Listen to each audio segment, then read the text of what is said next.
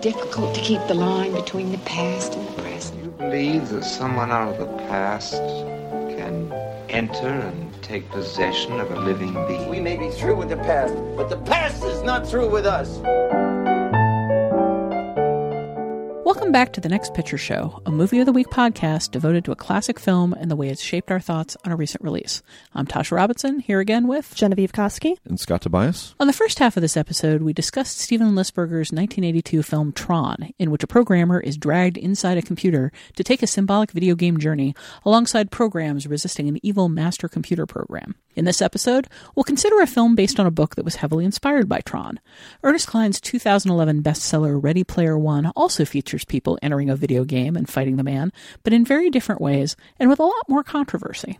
Recently, Vox.com featured a piece by Constance Grady called The Ready Player One Backlash Explained, which tried to pick apart how Cline's Ready Player One went from being considered a fun, largely celebrated, largely positively received novel about pop culture to being decried as an annoying exercise in empty nostalgia. The book has become kind of a shibboleth online, a love it or hate it experience. People don't just have strong reactions to it, they often turn those reactions into deep seated emotional stances. They identify with the book personally and resent people who don't like it, or they hate the book and get angry with people who defend it. Grady makes an interesting argument that the watershed moment for the book was Gamergate, the online movement that exposed the deep toxicity, entitlement, and anger within certain segments of the video gaming community. After Gamergate, she says, attitudes like the one that produced Ready Player One are no longer in vogue, and its content is no longer approachable as light entertainment. Some of this resentment is certainly sloshed over into Steven Spielberg's big screen adaptation of the book, which changes a lot of the particulars of the story, but largely respects it in terms of its broad plot parameters. In both versions, the world populace has largely retreated into a virtual reality universe called the Oasis, where they can live out their fantasies and escape their problems. The Oasis was created by a man named Halliday, who, upon his death, turned the place into a giant puzzle based around the 1980s culture that fascinated and obsessed him. Whoever solves his puzzle and wins his quest will gain complete control of his vast inheritance and the Oasis itself. The protagonist, 18 year old Wade Watts, starts to crack the puzzle, which puts him on the radar of an evil corporation run by a man named Sorrento who wants control of the Oasis for himself. This scenario was heavily informed by Tron, but also by Ernest Cline's favorite culture in general. In the book, clues based in Atari games and console games, in movies like Back to the Future and Ghostbusters, and in the music of acts like Duran Duran and Rush are the key to literally owning the video game world. Cline wrote a story where even in the 2040s, people are still obsessed with a specific nerd culture of his childhood, the things most near and dear to his heart. That is an awkwardly naked fantasy on her part, but it looks very different on screen, where Spielberg has brought in elements from later decades and fandoms, and even from his own movies. And the screenwriters, Cline and Zak Penn, have tweaked the story so it's less about rote memorization of 80s ephemera and more about exploring Halliday's regrets and life lessons.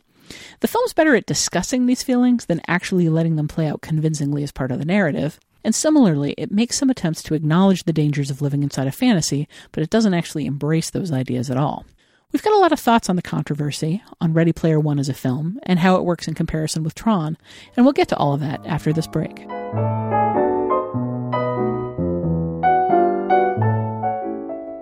Three keys.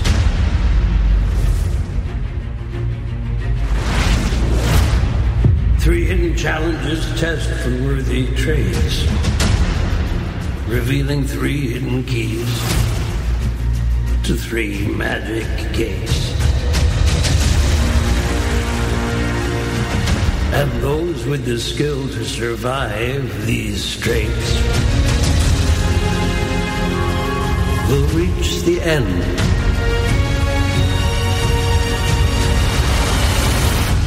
Where the prize awaits. Let the hunt begin. So, Ready Player One. Uh, to start with, you guys, I guess, have both listened to the audiobook, so you're Yeah. you're at least you're familiar with the original content. Yes. As read by Wil Wheaton, of course. Who else could possibly be the, per- the person reading that book? Yeah, I, I did not have the Wil Wheaton experience. I read it as an actual paperback uh, not long after it came out. Like we we got a copy of it at the AV Club. I had it sitting around on the shelf, and when it it took off hugely, I read it, and I remember enjoying it at the time. When when did you guys experience it? Mine was probably about five years ago, so a little pre the turning point that Constance picked out in that essay you mentioned at the beginning there.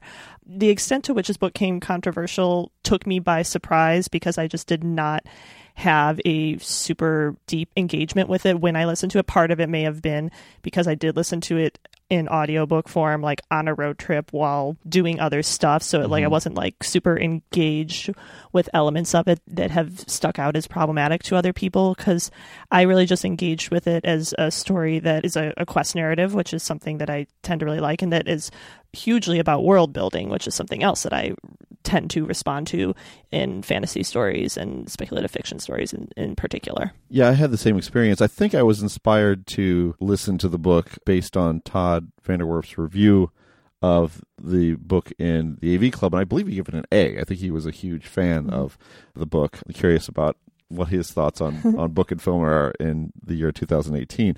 But I found it, you know, shallow, sort of awkwardly penned and yet you know kind of irresistible book. I felt I was being pandered to, and I and I liked it. Yeah, I mean Scott and I are both about the same age, so you know we're we're both looking back on that culture as the culture of our childhood, much like Cline's. Yeah, and I mean, and again, it's that irresistible idea, as I mentioned in the first segment with the Last Starfighter, of just like all this useless crap that I've accumulated in my brain, all these experiences that are, you know, sort of junky pop culture experiences that I've had, that can be, that's the key to the universe. You can, I can be a half trillionaire if I want. I can own this incredible virtual world because I know all of this stuff. So there's something to that that is irresistible and very much in keeping with the fanboy nature of Cline, who of course wrote Fanboys. So uh, real quick, I just have to defend the honor of my coworker Todd VanDerWerff, who did not write the AV Club review. Kevin McFarland did. Oh, and he, he is the one who gave it an A. Really? And because Todd wrote a piece for Vox recently about how Ready Player One is a bad book that he hopes will be a good movie. So I had oh, to make sure wow. that I didn't like, miss is... some really no, crucial okay, due diligence okay. there. I thought, I thought, no, he did not revise that. Oh boy, I'm sorry to Todd, who doesn't listen to this, right? No, but uh, we'll but, be fine. Uh, He'll never know. Let let let Don't Todd, tattle let on Todd us. know for just a moment that he was on the record as giving this book an A, but in fact he didn't like it all along. I don't think you can make it. it one, you know, one thing that it reminds me of Ready Player One in its itemization of stuff. You know, you'll have pages and pages of just lists of like uh, all of this 80s pop culture. It's like American Psycho, right? Isn't that isn't isn't that that comparison what, has that certainly book? been made. Oh, it has been. Okay, some of the first. But one. here's the thing I hadn't about heard that. it before, Scott. Oh, thanks. You seemed you seemed impressed by Yeah, that. At I liked it. And you were like, blah, whatever. I don't know. I, first, for me, that's the first thing anybody brings up. for, Reference for me, it's gatekeeper not. Tasha Robinson. for me, it's just not. It's not a very good analogy because in in American Psycho, the book, you have these segments that are basically just like blithering at great length about 80s culture, but it's meant to be satirical. It's meant Oh, to be sure. indicative No, no, of no. I mean, that's that's the, the only emptiness thing of they his have life. in common. There's, the con- there's a huge contrast between the two. between how of they use it. Yeah, I mean, because Cline is like his name. It's quite earnest. he is. He is an incredibly earnest man. Yeah. I saw him at South by Southwest, and I, it's interesting. I really understand the people who feel that the book Ready Player One is an exercise in empty nostalgia. That it's just citing these things in order to cite these things, and it doesn't bring any further depth or analysis or value to any of them. It's just a bunch of lists, and partially that's because I think it's a kind of clumsily written book. Mm-hmm. But at the same time, you see him in person and his earnestness is pretty extreme. Like he really is a super enthusiastic fanboy who just loves these things. And I actually, before we started recording, I referred to him as Ernie Cline and Genevieve laughed at me and said something about how Ernie and I were on a first name basis. But I, I was initially familiar with him as a stand up comic who did stand up bits about geek culture and about his enthusiastic fanboying and about how rough it is to be a super geek because you have no social graces whatsoever. You want what you want. All of his, his stand up uh, album is available in its entirety for free on his website, uh, ernestcline.com. Yeah. So you can go listen to that stuff. Uh, the album is called Ultraman is Airwolf because the title piece is basically just him ranting about how incredibly cool Airwolf was and what a great fantasy it was to have your own helicopter, your own super helicopter, and how such and such is Airwolf was like his point of comparison for something that's super cool. So he's a big dork and he knows he's a big dork and he's honestly pretty sweet about it. at the same time, I can see why people object to the book, and I can see why people have a a difficult relationship with it after his second book, Armada, which A is a, a really blatant and kind of cheap ripoff of Last Starfighter, uh-huh. and B posits a world in which, as you say, knowing all of this stuff makes you a superhuman. But in the, in this case, in the case of Armada, being a video gamer lets you go fight aliens and save the world, like in Last Starfighter and Ender's Game. But also means that the entire world like bows down to you and caters to you and gets you your favorite foods and, and breeds a special strain of weed just for you and on and on and on with like just uh, it's a very masturbatory fantasy. I'll put it that way. Mm-hmm. Here's my thing about the movie. I felt that the movie improved a lot on the problems with the books, in part because it replaces the pages and pages of list making with simple images and, mm-hmm. and images in action. I thought the action of this movie, there are a lot of problems with this movie, but I thought the action of it was pretty impeccable. And I briefly mentioned uh, the piece that Todd wrote for Vox about how Ready Player One is a bad book that he hopes will be a good movie. He obviously wrote it before seeing it. And that was specifically why he posited it could make a good movie because all those lists of references that can become really obnoxious on the page can just fly by in quick visual, whatever that you can register or not, however you like. So I felt the same way about the action of this movie. Like when I think about this movie, I basically think of the three quest set pieces and everything else just kind of fades into the hmm. background. Watching this movie felt like the scene from Matilda where the kid has to eat the entire chocolate cake. You know, like it just it felt like I was just being force fed chocolate hmm. cake, and like the references are the frosting on top of the cake. You, you know, Yeah.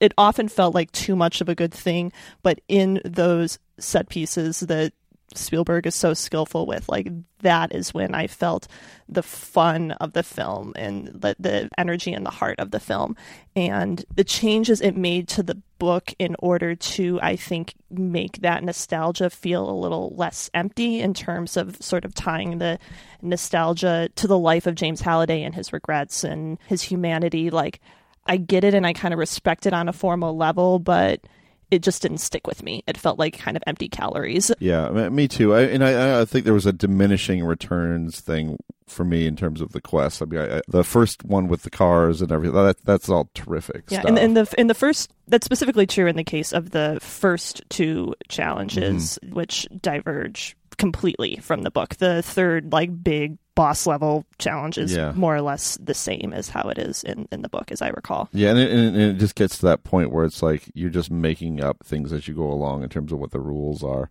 to get through this particular level. But what I did cherish about Ready Player One, particularly in the beginning, I, th- I think it begins a lot stronger than it ends, is that Spielberg wit, which is that ability to drop a reference in this case. There's lots of references or just you know just a little image or a joke or or something. He's just so fleet of foot with all that stuff. None of it lands too heavily. And this is a film that you need that because this is a film that is going to overwhelm you so much with the visuals and with, with the effects that it's good to have that kind of deftness of touch that Spielberg displays, and which I don't think is that present in Cline's book. So in that respect, I feel like the film is an improvement. Yeah.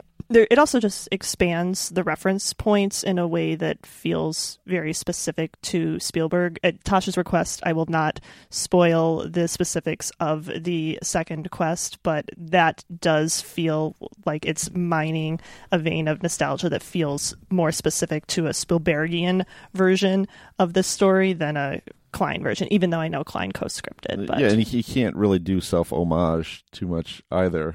I kind of compared Spielberg making Ready Player One to like Led Zeppelin, you know, covering a Led Zeppelin tribute band.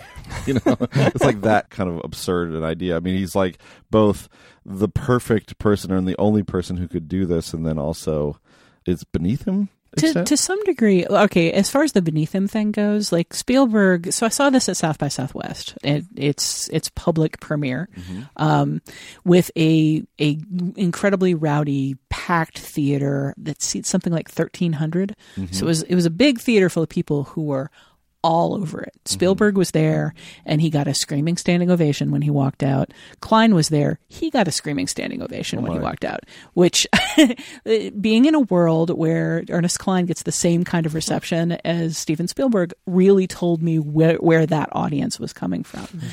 but uh, in the Q&A afterwards, one of the things Spielberg said was that he never set out to put references to his own work into this film, that Cline and, and Zak Penn did a little of that, and then the animators did some of it, and some and it came as a complete surprise to him. So things like sticking a gremlin into the movie, uh, there, there are there are other like visual references. Those were things that the animators threw in as jokes. Like he he claims that the whole, for instance, throwing in the Jurassic Park dinosaur was entirely the screenwriter's idea. Uh, Which is not even an, an 80s reference, though, I guess. Well, I guess neither is King Kong. So. Well, neither is the Iron Giant, which is you know has been hugely foregrounded in the the trailers and is a, a big part of the movie. Neither are a couple of other things that I don't want to reference, but There are things that Warner Brothers owns. yeah, that's just it. My I, a little bit of disappointment with this movie. I think on some level, I was kind of hoping for it to be a like a huge Who Framed Roger Rabbit crossover. And it is blatantly stuff that we could get the licensing for as Warner Brothers. Yeah, like there's a moment pretty early in the film where like you're in the oasis and you just get a mass of avatars, you know, and it's like a where's Waldo moment, you know, and like looking at it, it feels like it should be like, you know, this scene on the lot in Roger Rabbit or to cite a more re- recent reference, uh, Wreck-It Wreck-It Ralph. Ralph. Yeah. Like it feels like it should be that sort of just like cross section of cultural references and like at the moment I wasn't able to register like the variety of what we were seeing there, mm-hmm. but it definitely didn't have those standout moments that you got in Roger Rabbit or Wreck It Ralph of like, oh, here's these two characters interacting, isn't that fun? You know, it was mm-hmm. just like a mass of characters.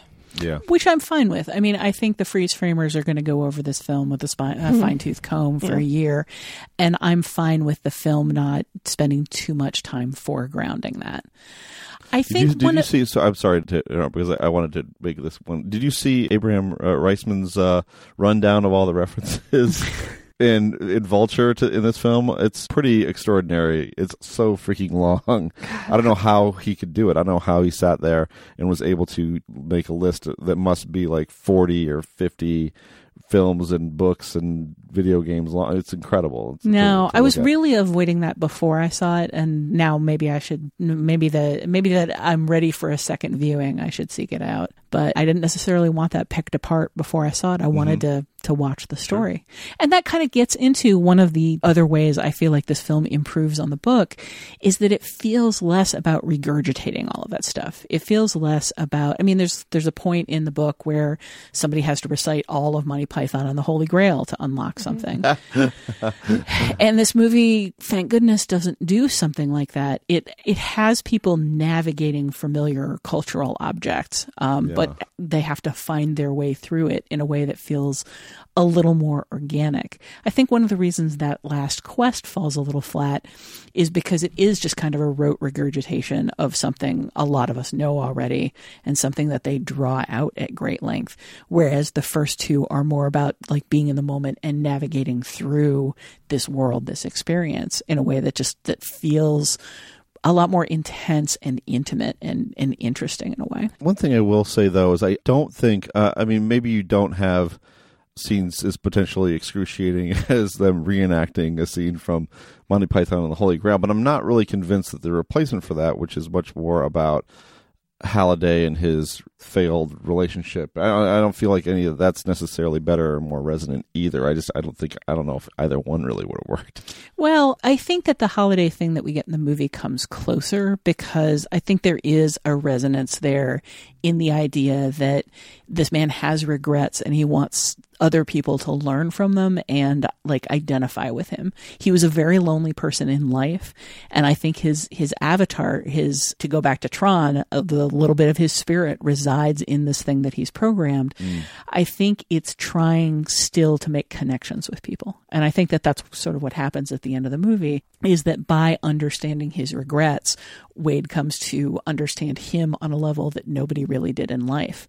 And I think that that doesn't sink in as well as it should. It doesn't have the emotional power that it should because the takeaway from that is you need to make human connections and not spend so much time in video games. But like 99.9% of the, the movie is a celebration of aren't video games cool? Isn't this virtual world cool?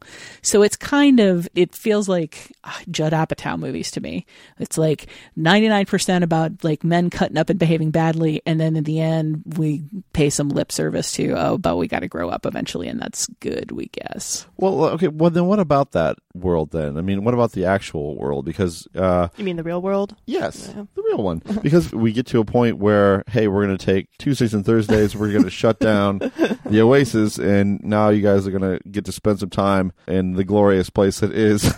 You know, This dysto- this dystopic Right, society exactly. that, So- that we so haven't come on, really. walk around, enjoy, walk around, Yeah. and enjoy these, the, all the uh, the stacks and all the and uh, all the human misery on display, because that's going to be better than being too wrapped up in this virtual world. What did you all think of that? I think it would have more resonance if not for a couple of things. One is that we don't really see any of it play out. We're just told about it, which is a bad way to tell a story that you want to have any kind of impact. One is that in theory, this is a story about a bunch of like young, scrappy people who love video games versus a bunch of like old, cranky people who hate video games but see how they could be profitable. Mm. And, you know, and in the end, it's meant to be a good thing that like the kids that love gaming and understand the Oasis get a hold of it. And then they promptly take away everybody else's agency and choice by saying, we've decided that this is the moral way to play video games and you're going to do it our way. The third thing is what that plays into visually is the romance and the, the male and female protagonists ending up together. And the love story is the weakest and most gagsome part of this movie in a walk.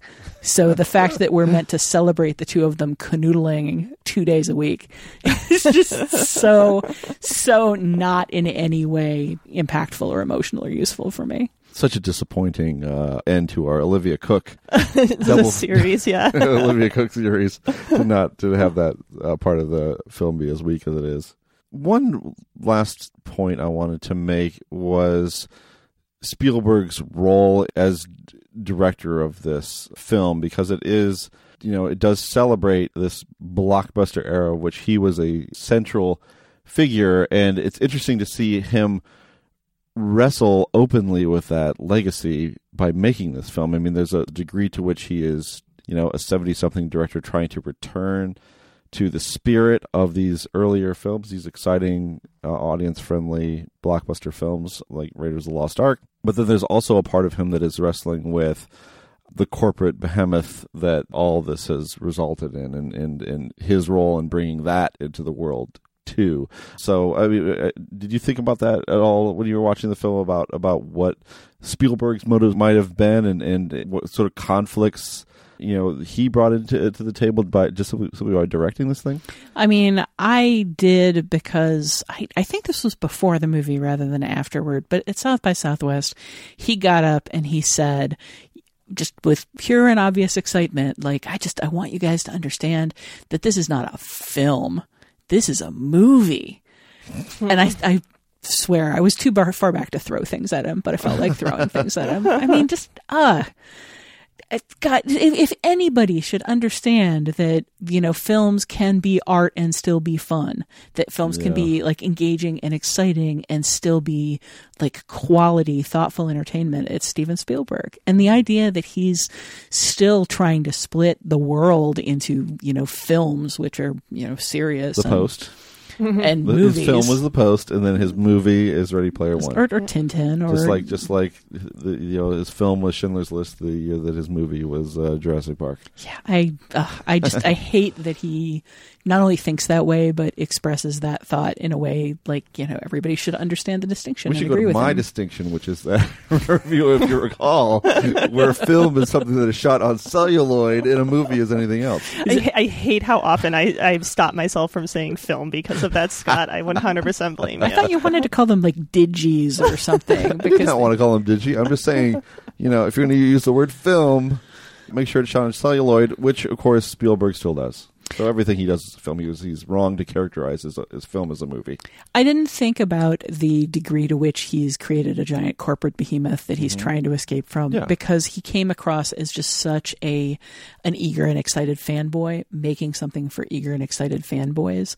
And much well like with Ernest Cline, like I believe in his his earnestness around this. Like I believe that he does still have a boyish quality to him that is just is really into into culture and into thrill rides and uh, you know this movie is a thrill ride So he's more Halliday than what's the character that Ben Mendelsohn plays? Sorrento. He's more ha- Halliday than Sorrento, in your opinion. No, I think he'd be Simon Pegg's character. Yeah, yeah, because uh, you know Halliday is uh, like a sad man who can't connect with anybody, and I don't believe that about Spielberg. Oh, that's that's interesting. Ogden Morrow.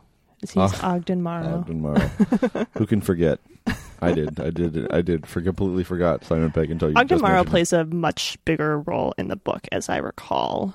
He's just kind of like floating around the edges of the movie here Yeah. to, to sort of serve as that middle point that is kind of where the film ends up. Well, we probably could just sit and talk about Ready Player One for a couple more hours, but that is not the conceit of this podcast, and nobody likes three hour podcasts. So why don't we move into connections? We'll be right back after this break to talk about the links between Tron and Ready Player One.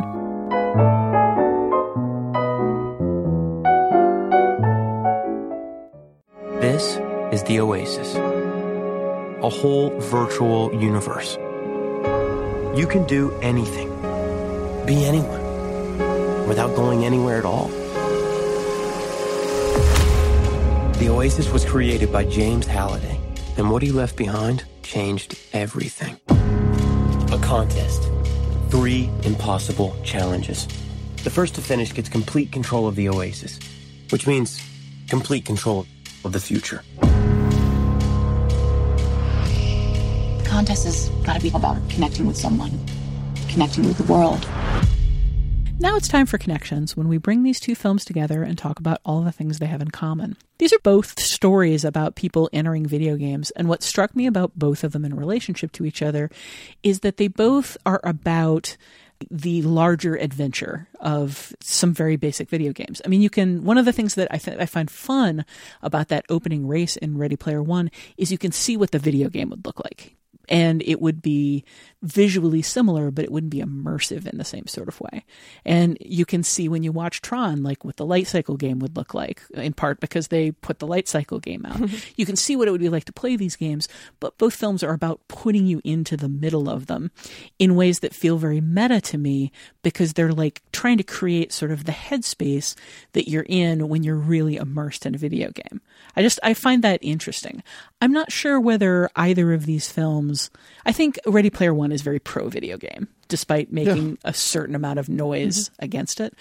Does Tron have an opinion on whether video games are are good or bad? Are either of these films like manifestly about like the effect of video games in the world? I wouldn't necessarily say the effect of video games, but the thought of living in a virtual space is something that both films are concerned about and both have different attitudes about because that idea is so new in Tron in the early 80s of uh, it's such a strange idea to even be in this space whereas currently in the year 2018 when we spend so much time in the virtual world or at least in the internet world and on our devices and, and we're so comfortable in our relationship with machines there could be the idea of an oasis of this play of a place transcendent or, or, or better than the one we're in being built.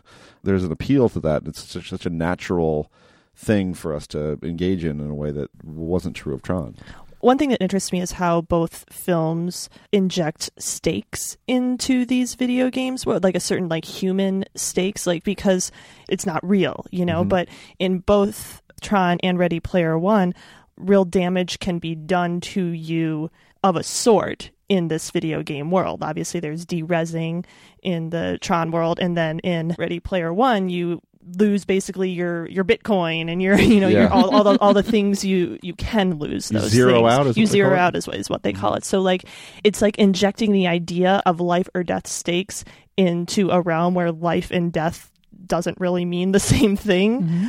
I mean, I think that Tron kind of plays the like if you die in a dream, you die in real life game. Mm-hmm. Like people literally are risking life and death.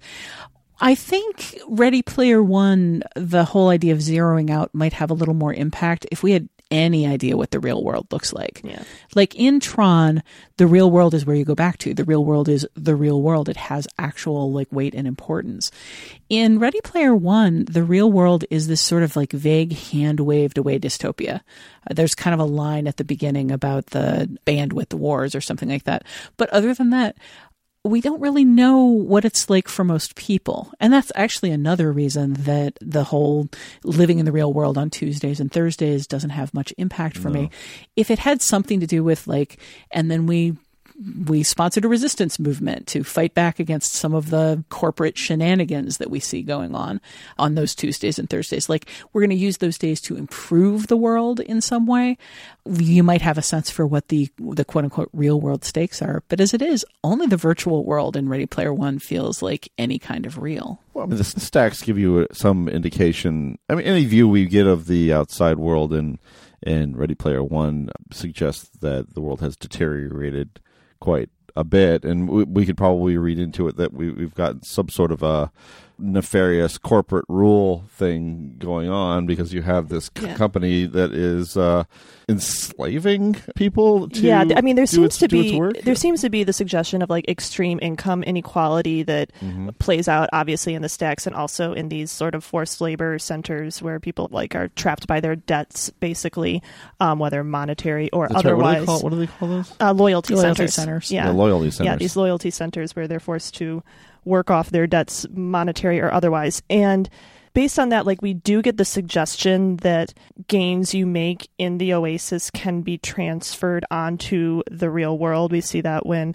Wade is able to when he picks up his new suit Mm-hmm. in the real world, you know, with the money, the coins that he gets from the first quest. So like there seems to be some sort of insinuation that success in the Oasis can potentially transfer onto success in the real world and allow you to rise up within this extremely oppressive society that has extreme income inequality.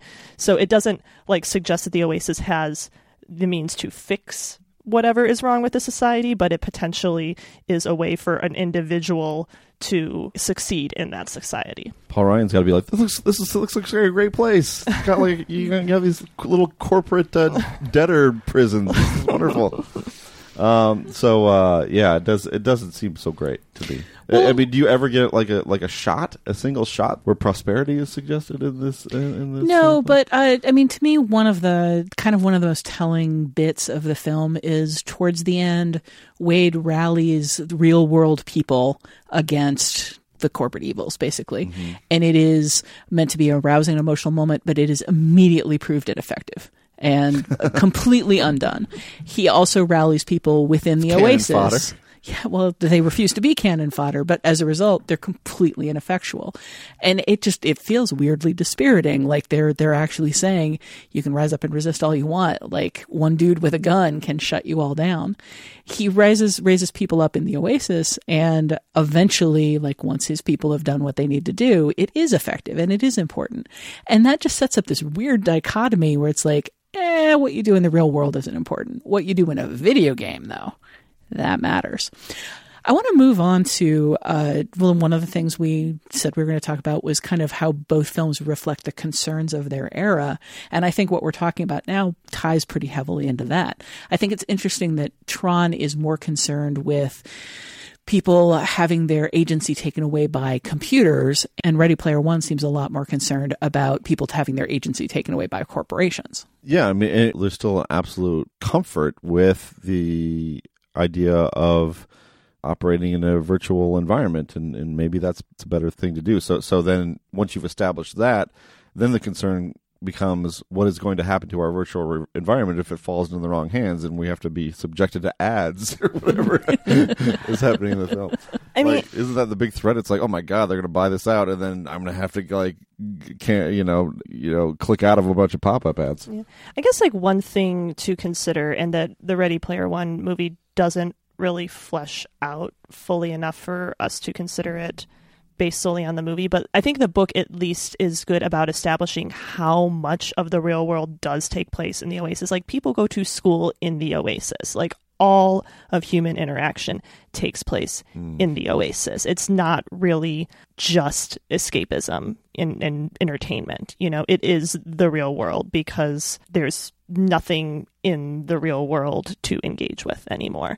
So, like I said, I don't think the Ready Player One film draws that out enough to make it stand as a thematic you know point but if you have that background from the book i think it's it's maybe easier to draw that out from the Yeah, movie that would have been good if that would have been I, included. I, in I kind of would have liked to have seen an Oasis school. I remember that specifically. It's one of the things I remember from the book, and we just didn't get it here. Snowpiercer or something. Yeah, I mean, apart from uh, the Lena Waithe's character H, who works as apparently works as a delivery person, there's not really any sense that anybody else in this film has a job, and it's not clear whether that's because everything is terrible and they're unemployed, or they're just going off to their like 16 hour a day job in between scenes and then you know coming back to not sleep and spend the rest of their time in the oasis there's just sort of that again lack of connection with reality or anything that has a weight in a way that just plays as very oddly for me They're young. A lot of them are young, mm-hmm. not really of working age. I mean, Wade is 18 and is desperate to not be living in a trailer owned by his aunt and her terrible boyfriend. Who also don't appear to work. You know, Yeah, It- I mean, unemployment is probably quite high in this world. And honestly, like I don't even though we see H like driving around that delivery van, like I didn't necessarily take that to mean that H was a delivery person in the real world so much as like just got her hands on a delivery van. Like I think what as far as H goes, like we see that H like does a lot of repairs, like or is a kind of a mechanics whiz in the Oasis. Mm-hmm. And like I interpret it to me as like H makes money in the Oasis by doing this sort of thing. And whatever she is doing in the real world, I guess I should call them they, given, given the Avatar real world uh, gender div- divide. But um, so I, I guess I took it as like H's Oasis activities were how they were supporting themselves. Well, that makes a lot of sense. But that may have just been me bringing from what my knowledge of the book into Yeah, it. right. I mean, I mean, had the had the film incorporated more of that everyday life, going to school type aspects of the Oasis, then maybe it all makes sense. Less awesome races, more, More. everyday drudgery. I demand a, a deleted scene where H spends 10 minutes doing Wade's taxes and explaining why his aunt is not a dependent. Isn't, isn't it such a kind of an older person's thing to emphasize the need for time away from devices and electronics? I mean, that- I mean, I certainly do that all the time with my kids, uh, while completely ignoring the director for myself. But like, maybe that's just Spielberg, you know, asserting him- his. Maybe that's the parents. you I, I think it's just a lame bit of lip service because they needed it to have a moral at the end, and it's not a moral that the film or seemingly the characters believe in at all. Well, also, also just to kind of bring Tron back in briefly, it, it's just kind of reflective of where we are as a society now, or we were and where we were not as a society in 1982 in regards to our connection to electronics. Like, obviously, that's not an aspect of Tron at all. The uh, the idea that being too connected to your electronics is potentially bad thing. It's bad because it happens against Flynn's will, but and because it puts him at the mercy of the master control program. yeah, but but it's very like circumstantial. It's specific to this one individual story, not to the society at large. I gotta say, he rolls surprisingly well with the idea that he's been turned into a Yeah. program. Much like we get thrown into the deep end of the pool at the beginning of the film, he gets thrown into the deep end of the pool, and he does not play the stupid fantasy game of "this can't be happening." I don't believe this is real. I'm gonna stall the story for ten minutes while I try to process this. He's just like. Okay, well, you're a program. I'm a program. Let's let's go with it. one another thing I, I would say about Tron that might be reflective of you know the concerns of the era is um, just that fear of what a computer is capable of doing. Um, it's capable of if it gets to a certain point, it can learn. It can far exceed what we know and are capable of doing, and, and it can grow beyond our ability to control it. I mean, that's central to war games as well is that at a certain point the computer is going to take over and it's going to cut off any access that, that humans have to it and it's going to cause real world damage. And I, and I think there's a, some of that terror over the decades has, if not faded away, as, as evolved as, as Yeah. we've gotten much more used to, to dealing with machines. Well, the the version of it that we get in Ready Player One is anxiety about surveillance. Like you ha- have the facial recognition drones, you know, everywhere, which are uh, facial recognition surveillance is already a thing. Like in China, like they're using it to give people jaywalking tickets in my China, you know, and then add in drone technology and the concerns we already have about our just our data and our information being free floating and accessible. Like it definitely plays into this dystopia, the glimpses we do get of it in Ready Player One. And that's a Minority Report theme too. Oh, yeah, of for just sure. walking of walking through a space and then having advertising directed uh, specifically at you, and you know having the real problem of being identified and marked every single step you take. And I mean, Minority Report was also concerned with facial identifying drones mm-hmm. that could, you know, just crawl up your face and scan you. I think that both of these films are also very concerned with corporations, with control, uh, basically who controls art and who controls our entertainment, and whether our entertainment is primarily for entertaining us or for making somebody else money. I, it just it feels like both of these films are obsessed with that on a basic level. To some degree, though, I feel like that comes pretty sharply out of Ernest Cline just duping Tron. Like I, I feel like Sorrento as a bad guy is just straight out of the David Warner playbook. I really like Ben Mendelsohn's performance, but I just think everything about that character just feels like a clone of something that happened in Tron.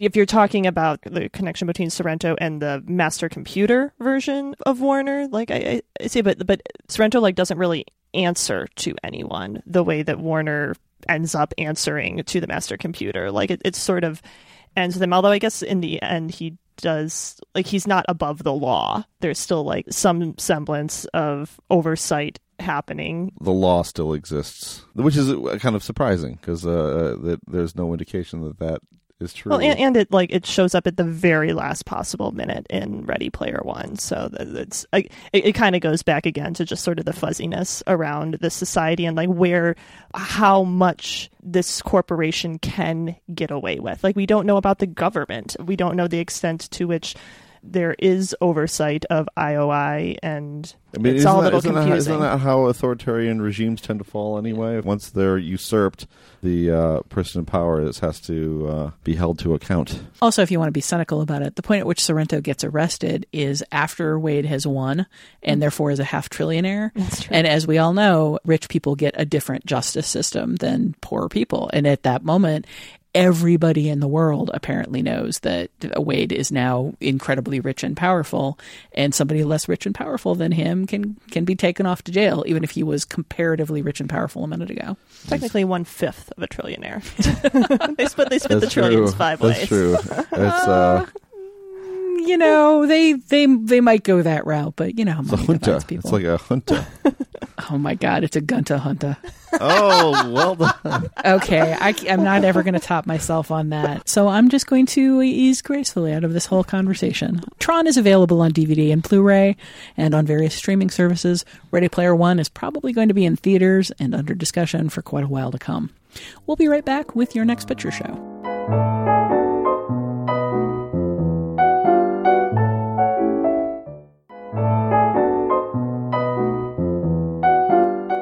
Finally, it's time to catch each other up on films or film related items we've seen in the interim since our last podcast. We call it Your Next Picture Show in the hopes that it'll put some interesting choices on your radar. Genevieve, what has been good for you lately? Well, I want to recommend something that I suspect will interest Tasha, who in 2014 wrote a piece for her Movie This Book column on our much mourned film site, The Dissolve. Uh, that piece was called Why the Dynamism of I Kill Giants Belongs in Animation. Uh, Tasha, your wish has been half granted because Joe Kelly's 2008 comic series is indeed now a movie, although it is live action, not animation. But I'm still going to recommend it, in part because I really love the I Kill Giants comic, and this is a solid adaptation scripted by Kelly himself, and in part because I think the film's visual style actually serves well a lot of what you wrote about in that piece. Uh, for those who haven't read it, I Kill Giants is about a young girl who's been aged up to a teenager in this movie, who has taken on the role of protector of her small town against the omnipresent threat of actual giants, a threat that is seemingly apparent only to her. Uh, I don't want to say too much more because the nature of Barbara's relationship to the Giants is the heart of the story, and probably my main criticism of this film is that it telegraphs that relationship a little too loudly too early. But I think it still mostly works despite that, in part thanks to the casting, which sees Madison Wolfe taking on the pretty tough role of Barbara and more or less acing it, with an assist from Imogen Poots as her older sister Karen, Zoe Saldana as the school psychiatrist trying to get a handle on Barbara's behavior, and Sydney Wade as Barbara's only friend, Sophia. Uh, if you can't tell from that list, this movie passes the Bechdel test and then some. Uh, there's really not a single male character of consequence, uh, unless you count male giants.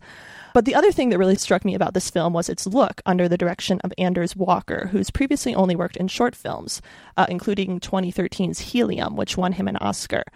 I Kill Giants is actually somewhat reminiscent of the look of that short, blending a sort of glowy storybook fantasy quality with a more down to earth realism that serves the story's coming of age aspect, with some hyper stylized moments that skirt up to the edge of horror. Uh, some of the comic's more fantastical elements have been done away with, but the movie makes good use of what's clearly a fairly limited budget regarding its CGI giant action. That limited budget may have to do with the fact that this film is not, as far as I can tell, getting a theatrical release, despite being pretty darn cinematic, all things considered. Uh, but the upside is that you can easily check it out now from the comfort of your own home. It's available for digital purchase and rental pretty much everywhere, and I'd recommend I Kill Giants. Well, the only reason that I also was not going to recommend I Kill Giants for this is that I was just on Pop Culture Happy Hour where uh, they also wanted me to talk Ready Player One, which we did. Uh, we I don't think there's much of any crossover between our conversation here or there, but I, in fact, brought in uh, I Kill Giants on the What's Making Us Happy uh, Oh. thing at the I was end. wondering if you'd caught up with it yet. I actually saw it at Toronto last year. Uh, I reviewed it out of Toronto, and I interviewed the uh, the director, as a matter of fact. So, I feel bad for like completely missing all of that. I'm sorry, Tasha. oh, There's you're, a- you're a- fine. you're uh, you've not yet missed the interview with the director because I haven't posted it yet. Ah, At the point where the podcast comes out, it should be up at theverge.com, uh, but it is not at this moment. But uh, yeah, I I was actually really pleased, despite having written that piece about how it, it had to be animated to work. I was really pleased with both the like the visual beauty of the film and just kind of the narrative invention. Joe Kelly, the author, also wrote the script, and I think the additions that take place. I think you're right that it it maybe telegraphs a little too much, a little too early. But I found it really interesting as just a process movie, watching Madison Wolfe's character walk around and live her life kind of in the shadow of these giants. Mm-hmm. And I think the movie does some really interesting things. I think it's it's pretty gorgeous and it's very emotional. It's interesting that it came out at the same time, at least in terms of festival release, as A Monster Calls, which it resembles narratively quite a lot, thematically quite a lot. And that movie got bought and released rather quickly and did very poorly. So I'm really hoping that this one does better. Uh, I enjoyed both of those movies. I would give this one an edge a little bit, I think. I did not love a monster call, so I don't know if I'm the audience for I Killed Giants or not. Maybe, maybe. It's entirely possible not. yeah. David Ehrlich loathed it. well, he had Yeah. a, he had a conversation this week with the director. Did you see No, that? he had a, he had that conversation at Sundance because I talked to him about it. He Okay. like he had that that breakfast with the director immediately after having tweeted about how- his loathing of it. yeah, that ran on IndieWire this week. It was a kind of interesting piece. Yeah, it reminds me a little of uh, Roger Ebert savaging the Brown Bunny and then Yeah. eventually sitting down with Vincent Gallo, like literally sitting down to a meal to kind of hash it out. Yeah. It's a, a weird sort of comparison. Well, apologies to David Ehrlich, but I liked it, and so did Tasha. So we win. Scott, what about That you? is- that is two to one. um, well, I wanted to recommend a movie called Lean on Pete, uh, which is the new movie by Andrew Haigh, who we talked about in this podcast for his last film. 45 years. He also did Weekend. And uh, one other thing we talked about in this podcast was foreign filmmakers coming to America and showing us something we don't usually get to see. And uh, uh, American Honey was a good example. And this is another really great example of Haigh coming to America and showing us a vision of the underclass. I mean, this is Lean on Pete is about a boy named Charlie Thompson, who's a 15 year old, played by Charlie Plummer uh, who li- lives with his dad. Uh, they they don't have a whole lot of money to scrape together for anything. His dad his dad is more into swilling beer and betting women than to really taking care of his son. His mother abandoned him, etc. And, and like a lot of boy and his horse type of stories, um, the horse he attaches himself to Pete, who he discovered whose uh, trainer is played by uh, Steve Buscemi, is a kind of a big metaphor for abandonment um, and his own feel, feeling of, uh, of abandonment. But this is a film that, that's got a, a really large scope to it. Um, it has um, some beautiful performances uh, by Buscemi, by Chloe Sevigny, and, and by Steve Zahn, who, turns up a little bit later on, and and of course by Plummer himself, who's this 15 year old who starts in living in a sort of a hand to mouth situation, but then things get worse. So it's almost like Wendy and Lucy, but on a larger scale, where he just does not. He's in a state of such desperation and such a need to kind of survive and move forward that he's not able to process uh, the tremendous trauma that he ends up absorbing along the way. And um, uh, it's just a beautiful film. Uh, you know, I, I, think Andrew Haigh's just gets better and better in terms of his gifts as a filmmaker. His gifts as a writer have been evident from the start. Yeah, so this is kind of working its way around. I mean, it's been compared to the 400 Blows. I think that's a probably good good comparison. Yeah, I just I, I just find this film deeply felt and unsentimental and uh, yet yet extremely emotional. So I, I, I love it. Lean on Pete. So does this mean you're giving up your quest to have us do a lean on Pete pairing on this podcast? I think. Well, I, I think I, which poor I, Scott keeps getting shouted down. I know. It mainly it, by me. It is. It's, it's my. It's it's like me trying to call things uh, the royal. It just gets, gets shot down. Um, so uh, so yeah, I think. Uh, uh, you know, plus there's other there's there's another really great horsey movie coming up mid month called The Rider. That may, maybe that maybe that has a chance. Scott's going to start a horse movie spin off podcast. We really do. There's so many now. The so horse many picture good, show. I know, and so many. We'll puns. call it the Royal because nobody will be able to stop him. the puns too. Oh, the horse puns that, that I could, uh, which I've. Nay, I say nay. Yeah, yeah. I've been. I, I don't know. I, I felt like I reined in Whoa the horse. to both of you. Okay, the horse puns. In Rein this, it in. this, uh, uh, but I, I think you know I, I don't want it to sound like it's this oppressively bleak film, even though it is filled with sadness at times. It's also about resiliency, and and it's just got really great specific character detail, and it's another really soulful performance by Steve Buscemi and Chloe Sevigny is wonderful. It's just a it's a it's a beautiful piece of work. So uh, please please see Lean on Pete. You didn't see this at Toronto, correct? I did not. Okay, well you, you should you're going to see it now, right? Yes. Like So- right now, I think No, I'm going to finish see this it. podcast okay, first. But you're going to see it. You all are, you have to see it. Uh, Tasha, what about you? What do you got? Well, I mean, I I'm fairly fresh back from South by Southwest, so my movie seeing over the past couple of weeks has largely been limited to films that I enjoyed a lot that are, in many cases are still waiting for pickup. So I don't know when they're going to be out, but it's it's left me without a lot of recent releases that we haven't already talked about to recommend. So I'm going to punt and go with the most obvious low hanging fruit imaginable. I think that if we're talking about Tron and Ready Player One, you got to finish the trilogy with Wreck It Ralph. Hmm. I mean, I kind of think that anybody who's listening to this podcast has probably already seen it, but if not, you're missing out on a real treat. I think that as movies that take place in video games go, it's a very small subgenre. Wreck It Ralph, I think, most nails both the feeling of gameplay, a really wide variety of gameplay from serious, in depth action games to like fun little candy colored childhood racers to mini games to old style stand up console games a lot of different ways of engaging with the virtual world.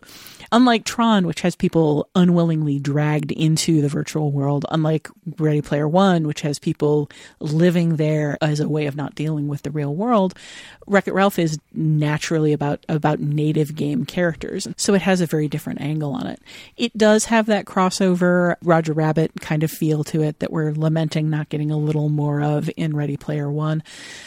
But all other considerations aside, I, it's just a film that I enjoy so much for the sheer rambling nature of its plot and yet the sheer tightness of its narrative. This is a film where there are no such things as throwaway lines. There are a lot of gags, there are a lot of little side trails, there are a lot of seeming uh, diversions off the main plot, and they all become relevant. It's got some really incredibly good voice work, most notably, I think, from John C. Reilly as the protagonist slash villain, uh, and from Alan Tudyk as uh, just a goofy character, like heavily modeled over a classic Walt Disney character. But in the end, what brings this home for me is both the effectiveness of its emotions, including in a, like a set piece that still makes me tear up almost as much as the end of Iron Giant, where uh, Ralph, the protagonist, has to be an adult in a relationship with a, a small child character when he, neither of them wants him to be. And it, it's really painful. This is just, it's a beautifully designed film. It's a beautifully executed film. It's emotive. It's cleverly put together. It's as good as a Pixar film. And that's about as, as big a compliment as I can throw out there. Yeah, uh, wholeheartedly second that. Have you seen the trailer for the sequel yet? I have. Are you? I'm excited. Okay, good. Because Because I was excited too. Some of my coworkers were like, "Ugh," and I was like, "Why? I'm really it, excited." it can for be it. it, can- it's an it's a really interesting phenomenon where when something that you really wholeheartedly love gets a sequel like i was a little afraid at first to watch the uh, trailer for the incredibles 2 because i love that movie so much mm-hmm. and it's like when you love something so much that you want more of it but you're terrified that they're going to screw it up Yeah. like both of those films kind of fall into that place for me I'm excited for it, so I can hopefully finally do my Vanellope von Schweetz Halloween costume that I've wanted to do forever. But I feel like people won't get it this far removed from Wreck It Ralph. Oh my So, gosh, there are some uh, there's some amazing Wreck It Ralph cosplays out there. Uh, the ones that have impressed me most have involved uh, the little candy racers, and they come complete with cars, like people like wearing toy cars around. Yeah, I'm not going to do that, but I will put candy hearts in my hair. How in the world are people going to even recognize myself- what you're doing? I haven't put myself in any situations where I've encountered any Wreck It Ralph cosplay. people. Oh, you haven't been on the internet?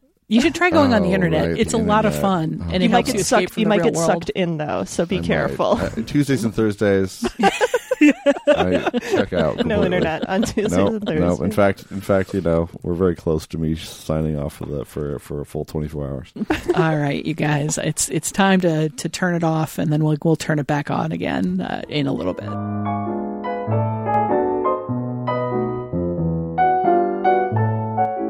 And that's it for this week's edition of the Next Picture Show. Our next episodes come out April 17th and 19th. Genevieve, what are we discussing? The controversies over the setting and cultural appropriateness of Wes Anderson's new stop motion feature Isle of Dogs have somewhat overshadowed the film's more positive qualities, particularly the complexity of its animation. The film takes place in a dystopian future version of Japan, where a corrupt leader has exiled all dogs to a trash covered island, where they're haunted by plague, depression, and their own memories of connection with humanity. But when a young Japanese boy lands on the island looking for his lost dog, the story shifts to a more familiar mode as the dogs try to help him find his friend, evade the authorities, and ultimately escape the prison where they're trapped. The emphasis on resourcefulness and personal connections, the sheer dedication to craft, and the dry humor all reminded us of an earlier movie about plucky animals trying to escape certain death. Aardman Animation's 2000 stop motion feature Chicken Run. It was the first feature length film for the studio behind a series of beloved, whimsical, Oscar winning claymation shorts, including the animal interview piece Creature Comforts and the Wallace and Gromit stories. Chicken Run is also about imprisoned animals pitted against cruel humanity. In this case, the residents of a chicken farm trying to kludge their way out under the wire before they get turned into chicken pot pies. Both Isle of Dogs and Chicken Run feature humans as important characters, but they're told largely from the perspective of the animals, which often have more personality than the people. And both films are about complicated escape attempts in the long tradition of the prison escape movie. Next time on the Next Picture Show, we'll look at the animal perspective and see how two different animation directors, nearly two decades apart, use it to communicate their ideas about the human condition. In the meantime, we'd love to hear your feedback on this week's discussion of Tron, Ready Player One, and anything else film related you'd like to talk about. We want to include your thoughts on future episodes of the show. You can leave a short voicemail at 773 234 9730 or email us at comments at nextpictureshow.net. We may post your response on Facebook for discussion or read it on a future episode of the show. Finally, before we close out this week's episode, where can we find everyone these days? Scott. Well, you can find me on Twitter at, Scott underscore Tobias, and you can find my work in such places as the New York Times, the Washington Post, Uproxx. I did something for Keith uh, recently. Um, uh, you can find me at Variety. I've been doing a lot of Variety stuff lately, NPR, of course, and um, um, also the editor in chief of the Oscilloscope Musings blog, Genevieve.